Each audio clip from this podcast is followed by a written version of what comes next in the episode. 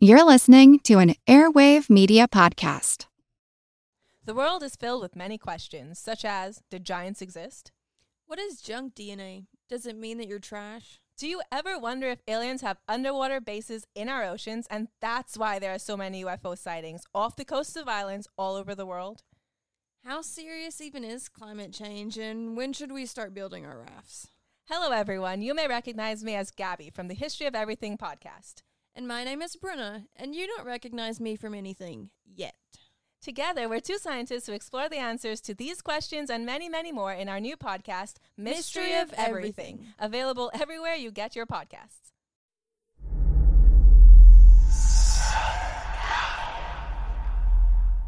Hey y'all, spooky season is here. And if you're looking for a show to whet your appetite for a little haunted history, then I'd like to invite you to check out Southern Gothic, a chart topping history podcast that explores some of the most infamous legends, folklore, ghost stories, and hauntings of the American South. We've covered all sorts of stuff from the Bell Witch of Tennessee to the disappearance of the Confederate submarine, the H.L. Hunley.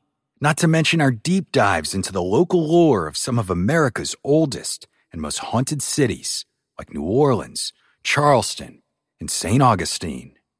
So, if you're ready for a little good old fashioned Halloween storytelling with a commitment to quality historical research, then be sure to check out Southern Gothic today. It's available now on all your favorite podcast apps.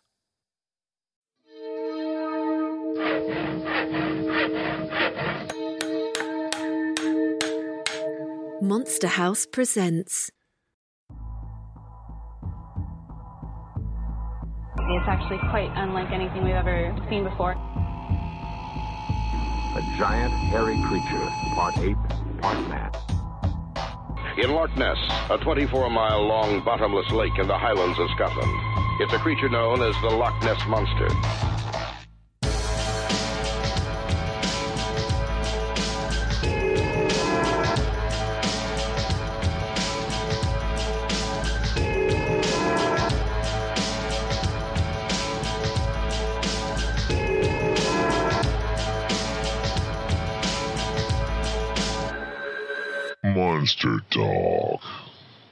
Welcome to Monster Talk, the science show about monsters. I'm Blake Smith. And I'm Karen Stollznow.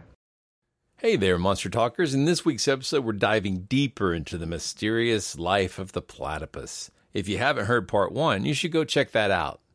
As a reminder, I'm not claiming platypuses are monsters, but they may be the closest thing in real life to the chimera from ancient Greek mythology, an animal comprised of the parts of other animals.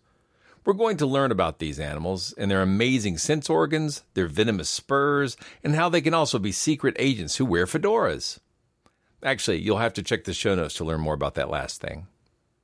But we're picking right up where we left off with Dr. Gilad Bino, who's been studying these creatures for a while and has lots to share with us. Monster Talk is an independent podcast production of Monster House, LLC. You can show your support by subscribing to our ad free extended episodes at patreon.com forward slash monster talk. We want to grow our Monster Talk audience, and the easiest way to accomplish that is for listeners to leave us five star reviews on iTunes. Positive reviews have a huge impact and only take a moment. Monster Talk.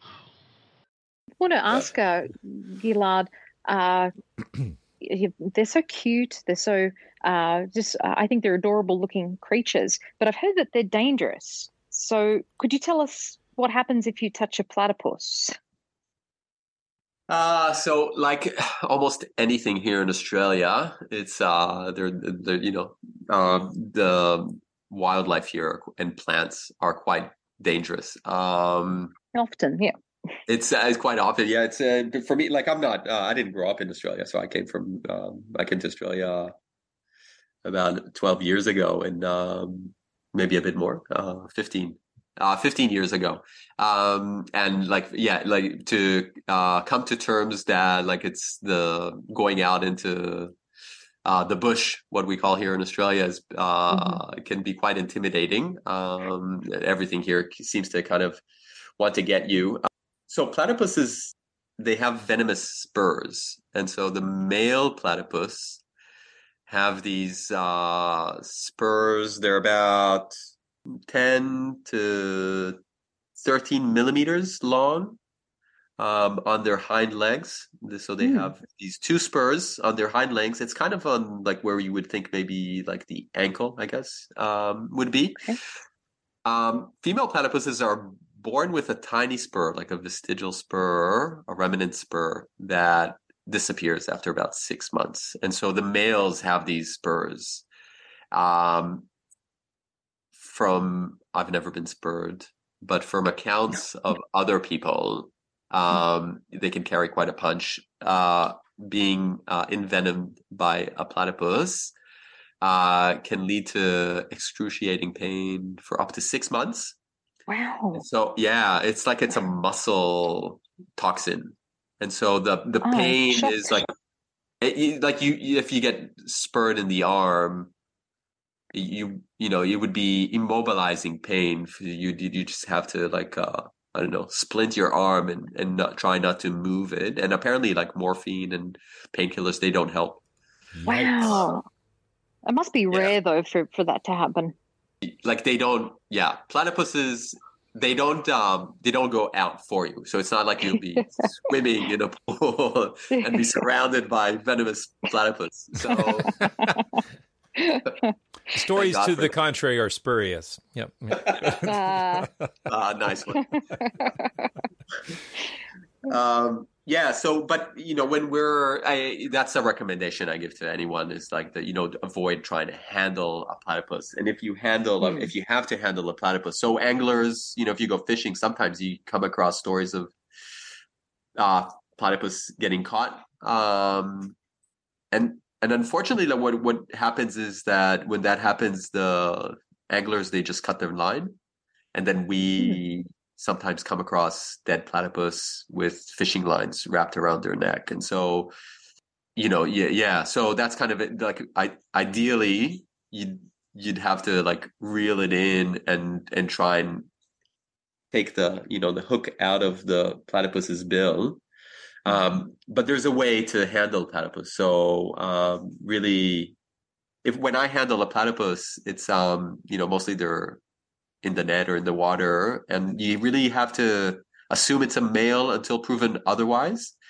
Um and i i hold them by the tip of the tail. Um and that's really how to handle platypuses. Um there's I haven't talked about that maybe, but there there there's quite a difference in size variation between platypuses, males and females, and across their range. So, like I was describing earlier, how they extend, you know, from really tropical to alpine climates, and so the colder the the climate, the bigger the platypuses become, and so it's quite a it's a like in one of these like ecological uh, physiological laws in terms of like uh, thermoregulation of of animals in terms of the ratio of mass to size.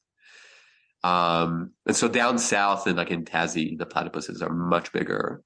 Uh, Oh. They can they get up to about so a, a male platypus would be about sixty centimeters long. You want to convert that to inches for our international listeners, American listeners. That is 23.6 inches. So just under two feet. Yeah. So you know that's with tail. So, but they, they're pretty big. Yeah. Um, and and they the males can weigh up to like two two and a half, maybe like two kilos. I have this funny story if you want to hear. Sure. It was like a scene from The Exorcist.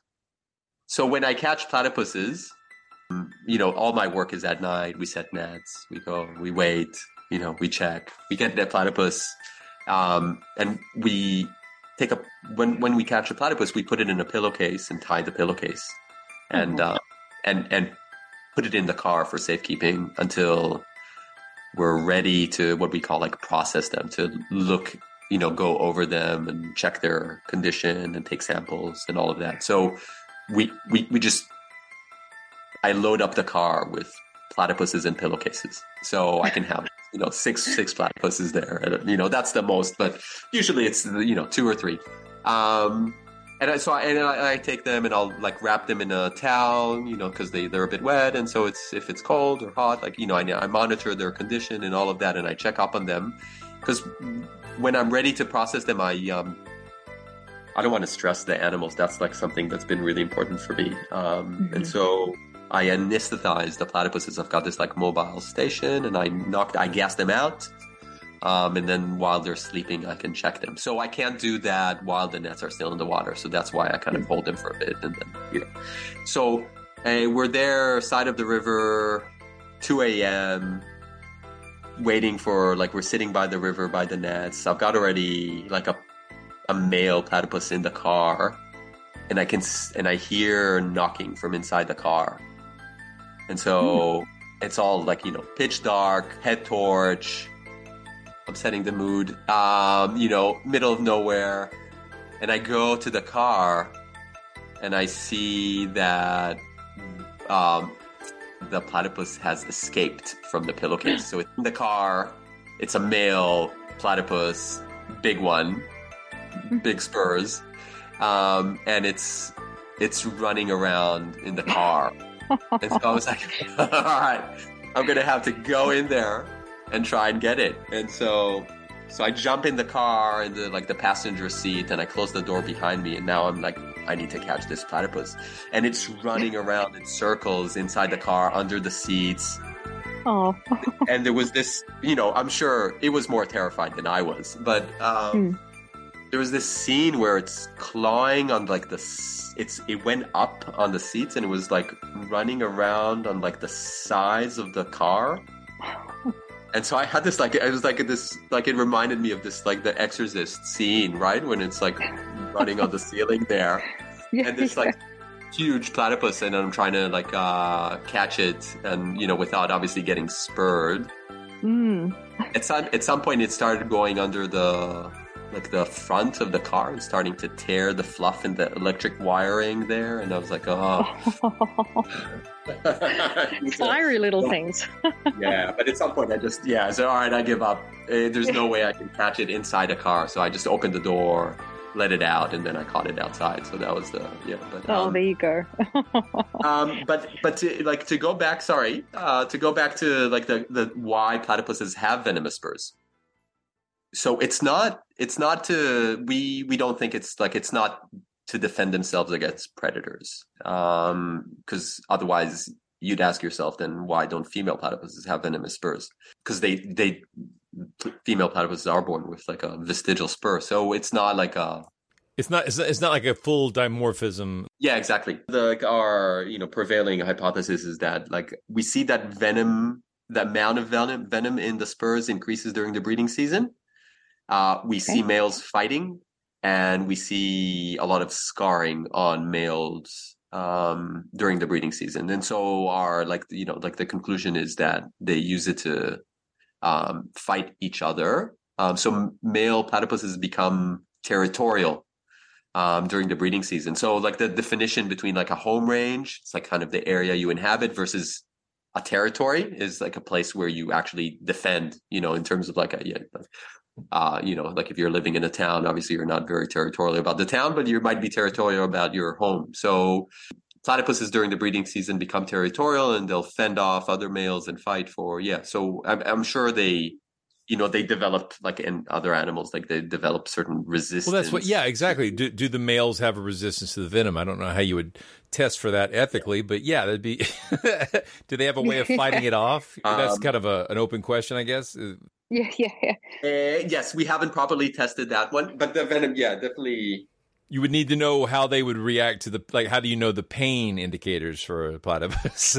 to eh, you know, how do you know yeah. how it's responding? That's really interesting, though. Wow. When you look at an animal, it's really hard to gauge if it's in pain or not. Um, you know, you can try and look at like a behavioral change if you know what your baseline is, but like when you encounter an animal, yeah, it's hard to, to gauge. But I have this. Uh, I once have I have these nets that are they're like chambered, and they they're nets that are designed to funnel animals, in, platypuses, into chambers that they can't come out of. And so uh, there was one case where I had.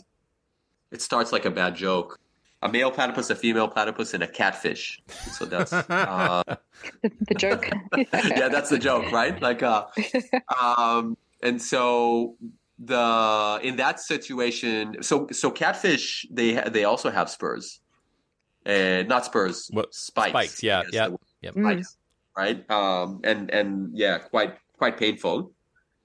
Um, so I'm not too sure what what you know what went on there, but when I retrieved the platypuses, I did notice like the female platypus was quite um, seemed very like sedated, like she was quite docile uh, for a very long time.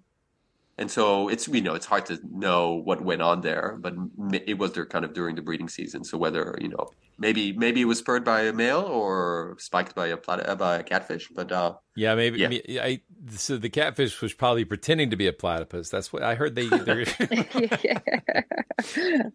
you can never tell who you're meeting on the internet. That's a fact. So, dangerous place. I so I one of the things I've read about is that platypuses have some sort of electroreception. Like they uh, have the ability yeah. to use sense electricity underwater when they're hunting prey. Hey, it's Kaley Cuoco for Priceline. Ready to go to your happy place for a happy price? Well, why didn't you say so? Just download the Priceline app right now and save up to 60% on hotels. So, whether it's Cousin Kevin's Kazoo concert in Kansas City, go Kevin, or Becky's Bachelorette Bash in Bermuda, you never have to miss a trip ever again. So, download the Priceline app today. Your savings are waiting. Go to your happy place for a happy price. Go to your happy price, Priceline. Hello, I'm Paul Giamatti. And I'm Stephen Asma. Each week on Chinwag, we dig into the weird topics you wonder about, that you care about, the stuff none of us are totally sure of, like the Bermuda Triangle, Mothman, consciousness, philosophy, UFOs, ghosts, or say Bigfoot. So who's to say that there's not alien species that are Sasquatch? Like I'd seen a ghost and I would hear something walking and breathing. Maybe every path is right. I will accept as a premise that every path is right. That is a face on Mars, eyes, nose. It kind of looked like Wilson the volleyball. Some people enjoy the waves or whatever uh, crashing, and I enjoy listening to a quantum physics audiobook. I do think there are many things in the world that we just don't understand yeah. and probably won't understand. That's our whole show. so join us every Wednesday on all major podcast platforms and find us on Instagram, TikTok, and Twitter at ChinwagPod and Wagon.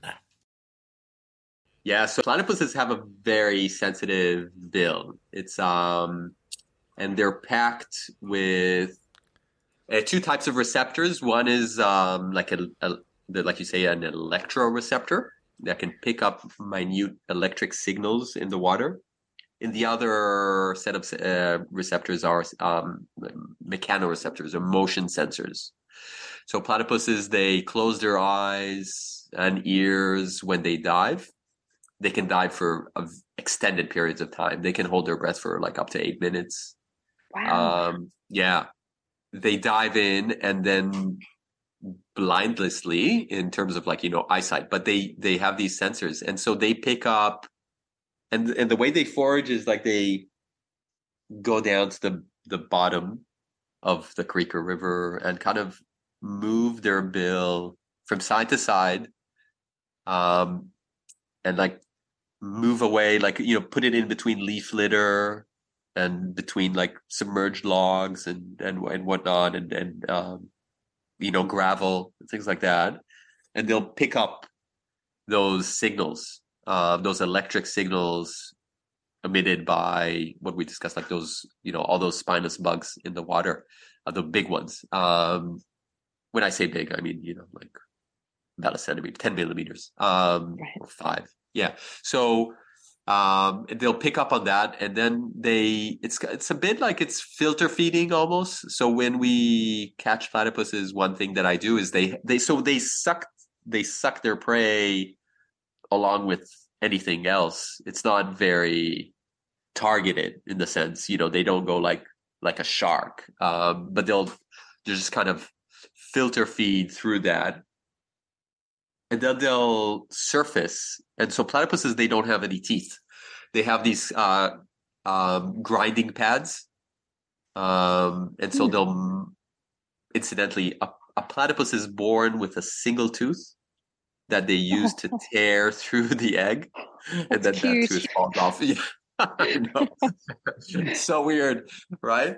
Um, so it's like this one-time tool. You just tear the egg, and that's it. Um, yeah. So they uh, they'll mush up, they'll grind their all this like muck and and prey and things like that, and they have these cheek pouches in the sides of like I don't know if you like. There's a bit of space there. Um, so I like when I catch a platypus, and I uh, it's like a sleeping platypus, and I open its bill, and I have this special spoon. It's like a cocktail spoon or something, and I like scoop out all that muck from their cheek pouches to understand what they're eating, and um, and and look at also like in terms of we've been studying like the impact of bushfires and droughts on on on platypuses, and so one way is to understand how they're dealing with these like uh, extreme events is to monitor as well what they're eating and, and food availability. So anyway, so we we do that. And um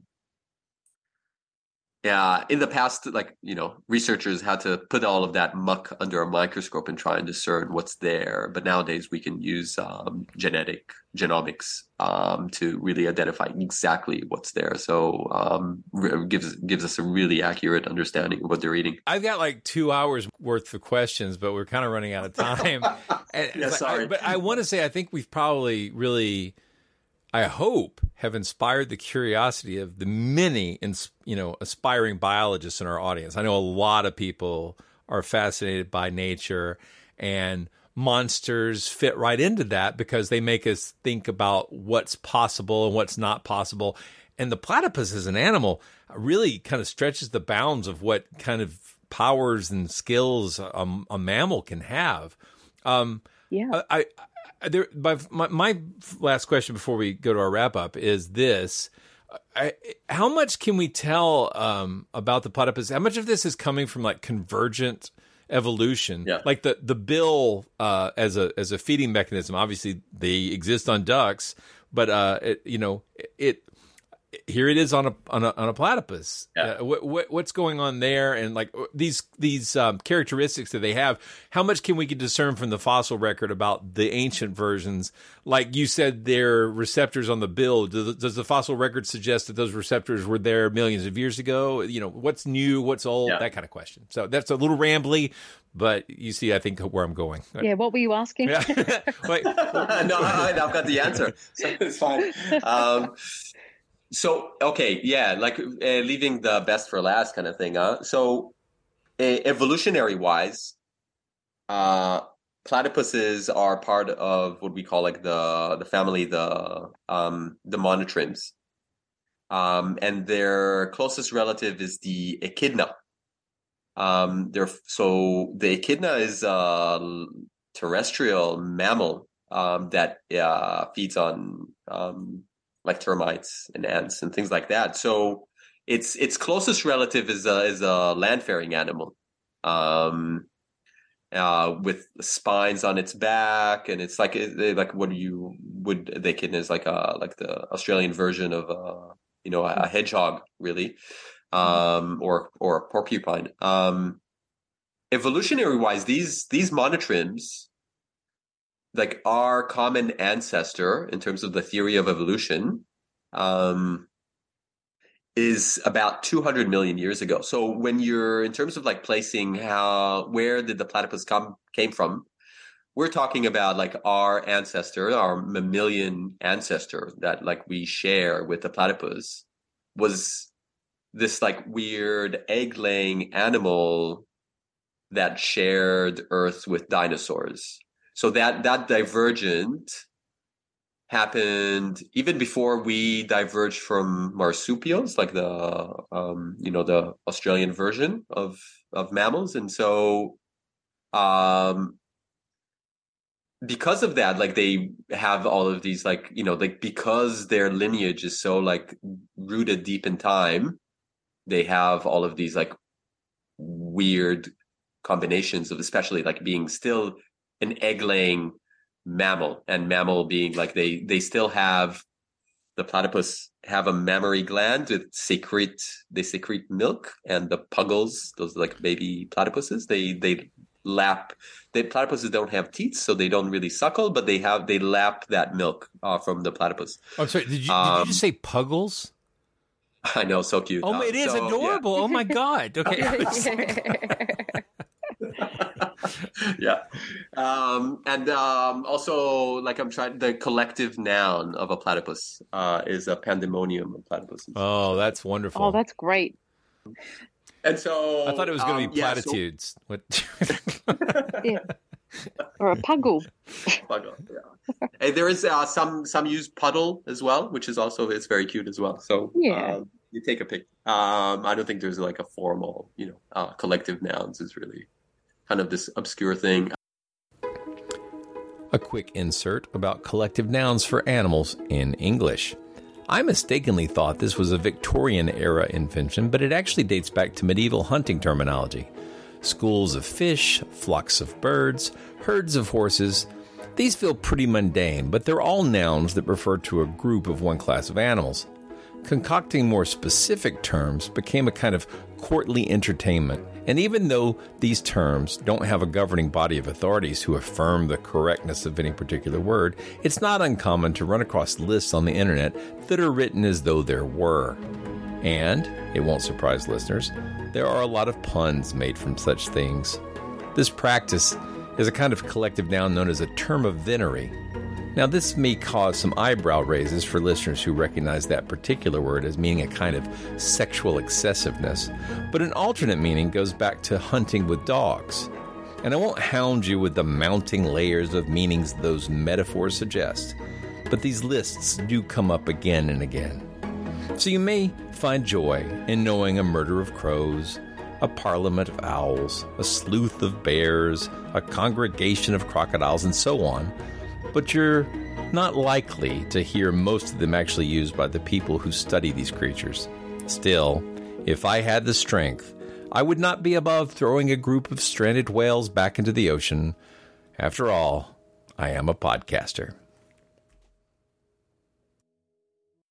Yeah. So so to answer your question, the the origins of the platypus is a, a terrestrial faring animal, much bigger than what it is today. Like you like you the the ancestors of the platypus were these like big animals um that that were walking on land really and so i think the like the, all of these features of a duck bill and receptors and toe webbing platypuses have the second densest fur in the animal kingdom in the animal world right? So you know that's another feature.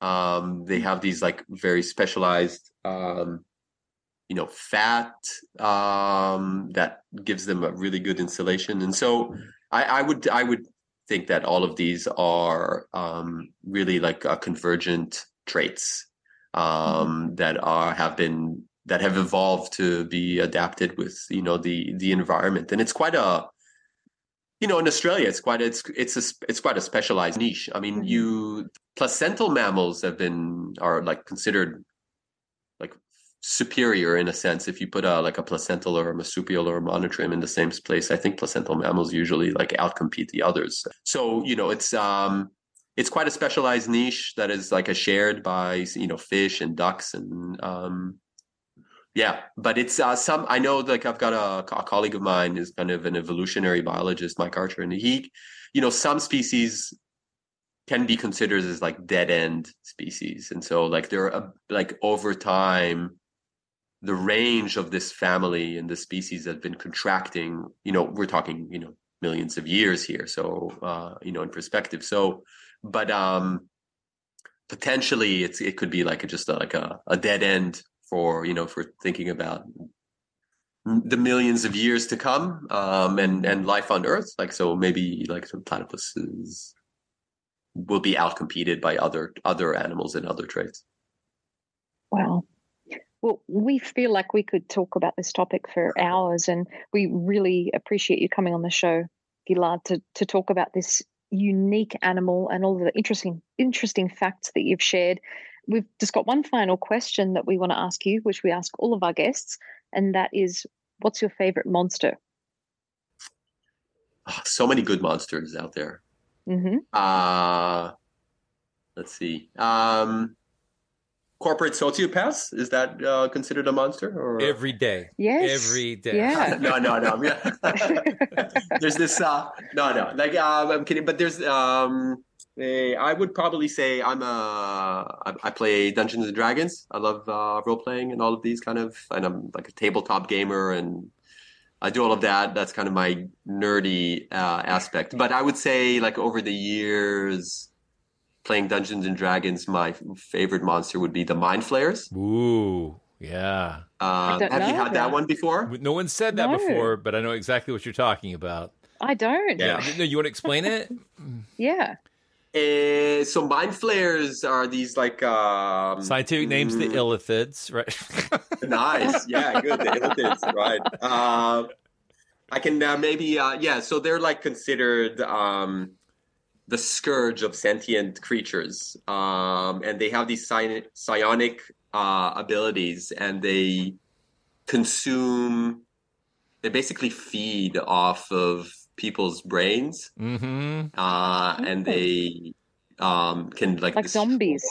Yeah, well, yeah, but they consume like their knowledge. Yeah, they they they, they take they take your identity and your knowledge and your everything and and, and they Whoa. suck it out of your brain and and they can mind Yeah. control you and dominate you and, and they have a Wow. uh, uh, they're usually they build a, uh they have a hive mind leader Yeah. right if I remember Yeah. correctly Yeah, yeah, the elder brain, Yeah. which they kind of, yeah.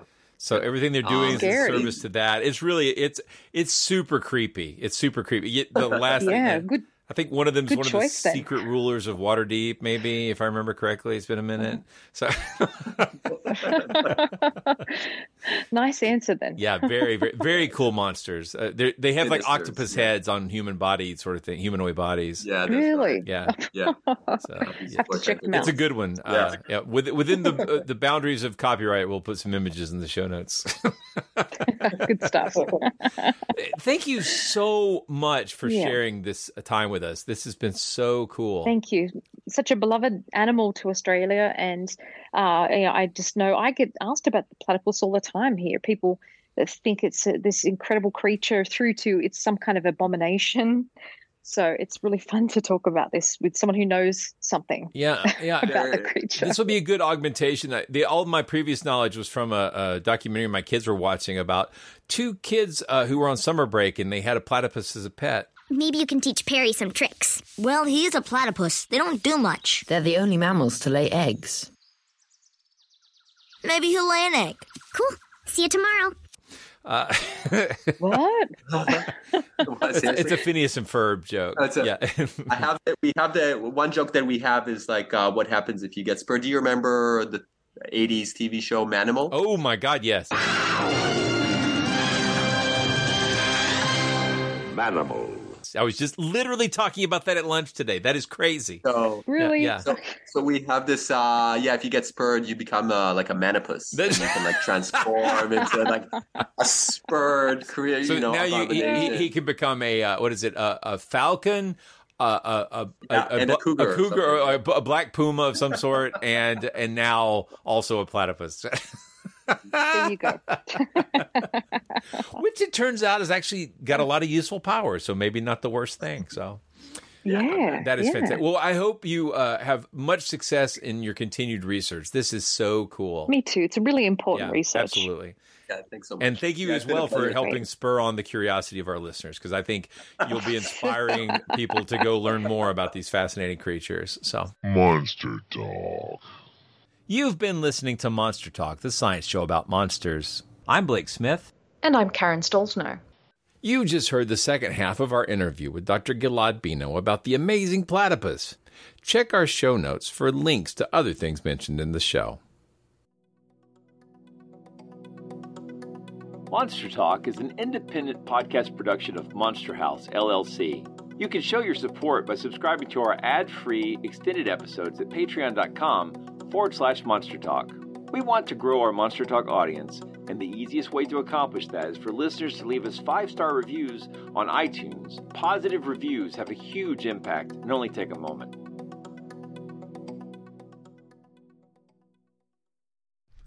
Monster Talk's a proud member of the Airwave Media Podcast Network, home of such shows as The Accidental Creative and and The Sit Down. If you'd like to advertise on this show, contact sales at advertisecast.com. Monster Talk theme music is by Peach Stealing Monkeys. Thank you for putting our word sounds into your ears. We really appreciate you making us a part of your listening life.